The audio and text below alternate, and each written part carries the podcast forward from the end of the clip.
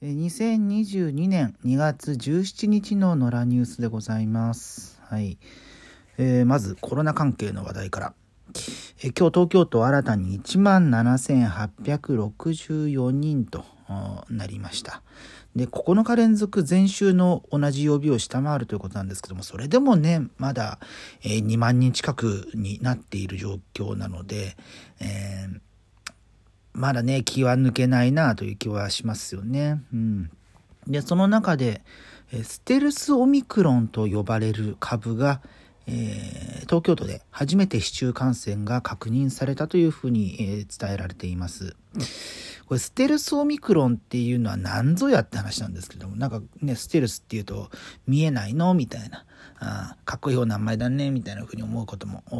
多いとは思うんですけれども、これ確か海外だと検査の手法によって検出されないからステルスっていうもので、えー日本だと、日本の検査方法だとこのステルスオミクロンも、えきっちり、えー対応できるようになっているみたいなことをねあの前、えーどっかで見た記憶がありますけれども。えでまあもともとのオミクロン株よりも感染力が強いというふうになっています。えーまあ亜種なので、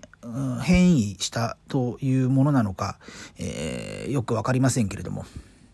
まあ、BA2 と呼ばれる亜種ですね。えこれが市中確認、え日本でもされたというあ、日本じゃない、東京でもされたという形になっております。えーまあ、だんだんとね、そのオミクロンが広がって、えーその次の変異株っていうのもおそらく海外で生まれたり、まあ、日本で生まれる可能性ももちろんあるんですけれども、で、えーそれに感染して、えーだんだんと変異が進んでいくと。でそれを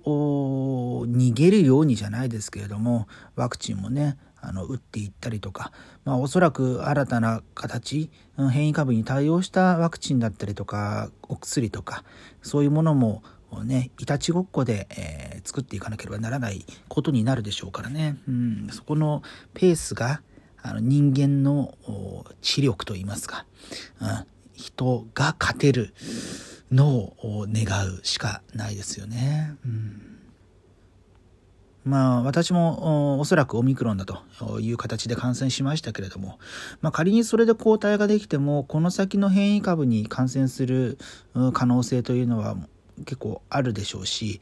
えーまあ、感染したことに気づかないその抗体によって症状は出てこないんだけれども、実は感染していて無症状で人に、広げてしまうっていうようなこともあり得るので、えーちょっとねこの身の振り方どうしようかっていうのはこのコロナになってから、え今日で、えー今日今日でですよねあのー自宅療養解除から1週間が経ちましたけれどもその間2回くらい返していきましたけども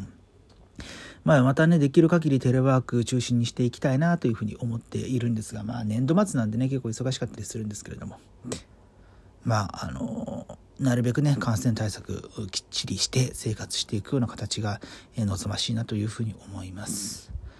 えー続いての話題参りましょうか。えー漫談家の諸角谷千歳さんがお亡くなりになりました。84歳、えー心不全ということだったんですけれども、えー諸角谷千歳さんって皆さんご存知ですか？あのーわかるかな？わかんねえだろうな？イエーイ！っていう風に、えーアフロに、えーサングラスをかけていらっしゃって、えー私は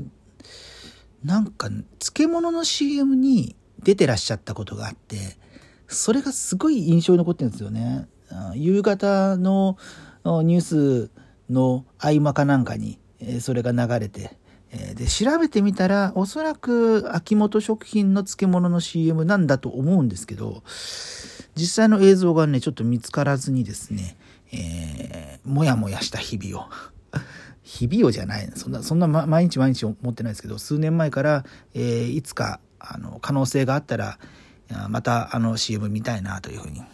思っていたんですけれどもね。どうにかね見る方法ないでしょうかね。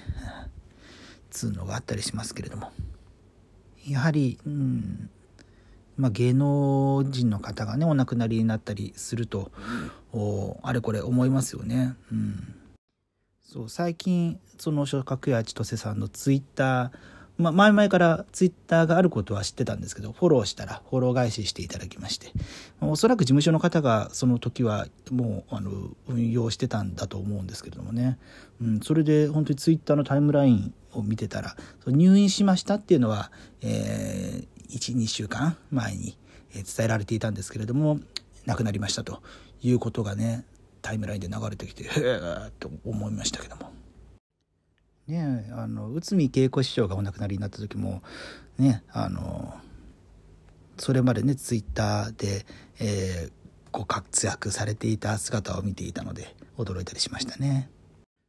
さて続いての話題参りましょうか。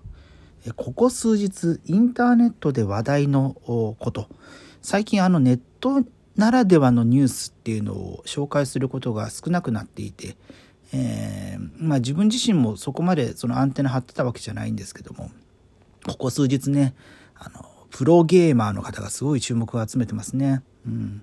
まあ、あの、あえてここでお名前を出したりしませんけれども、えー、身長170センチ以下の男性について人権がないというふうに、発言しまして、えー、謝罪、した上で、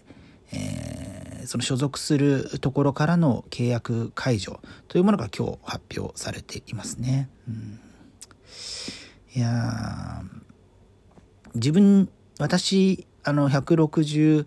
そう、これ、これ、どう、どう見ればいいのかなという感じがあるんですけど、160、えー、いつもは167.9センチの時が多いんですよ。健康診断毎年測ると。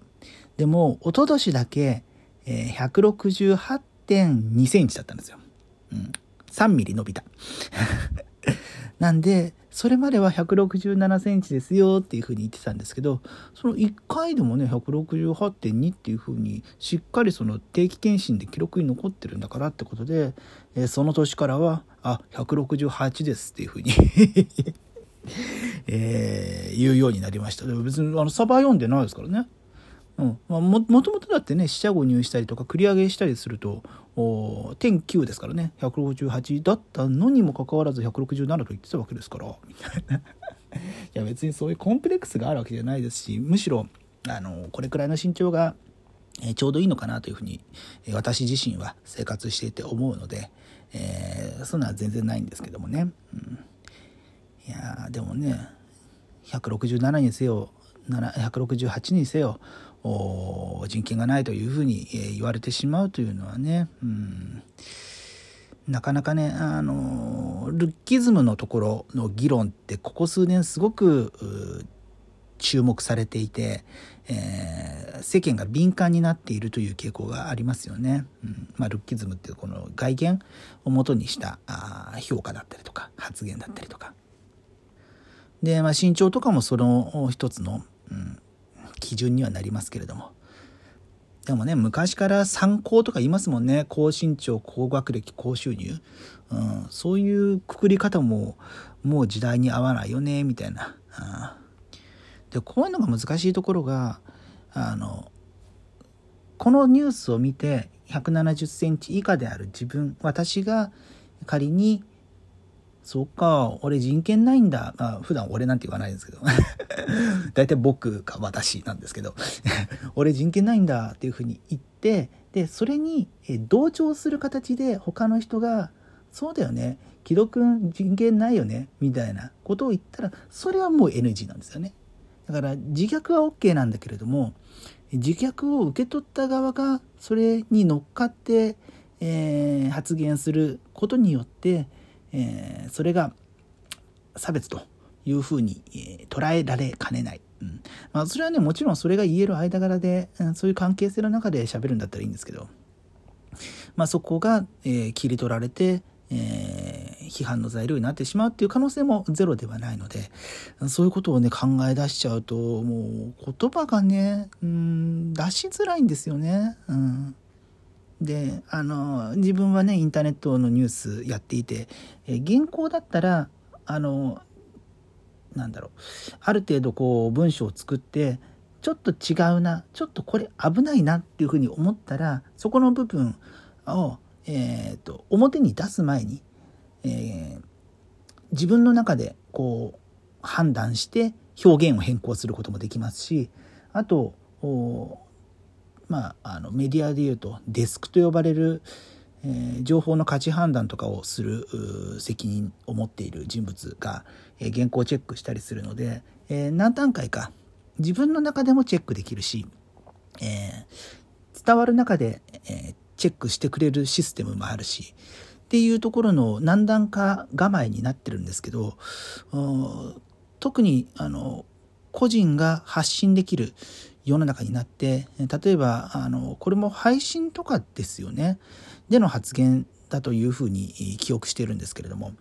そうなっちゃうともう生で口で、え、その場で、えー、まあ、考えてなのか反射神経的なのかは分かりませんけどもその場のノリでペラペラペラペラと喋ってしまうと、えー、そこがノーチェックになってしまう、うん、傾向があってあその辺のなんだろう捉えられ方みたいな編集されていない生だからこその気をつけなきゃいけない要素っていうのも結構あるよねっていうのが今回の話題で久々に感じましたね。まあ、口は災いのもとみたいなふうによく言いますけれどもどこで誰が見ているかわからないですしあの自分の中ではそれが冗談だよっていうふうに思って、えー、それを見ているファンとかも、うん、これは冗談だねっていうふうにあの受けられる関係性だったらまた違うのかもしれないんですけども誰がどこで見てるかわからない以上はきちんとその話のロジックを組み立ててから伝えないと炎上のリスクがあると。だから今自分も考え考え喋ってるんで、えー、うまく言葉になってるかっつうのはあるんですけどね。うん、なんか自分自身をそぎ落とすようなことにつながるとあんまり良くないなとか思いながらの日々でございます。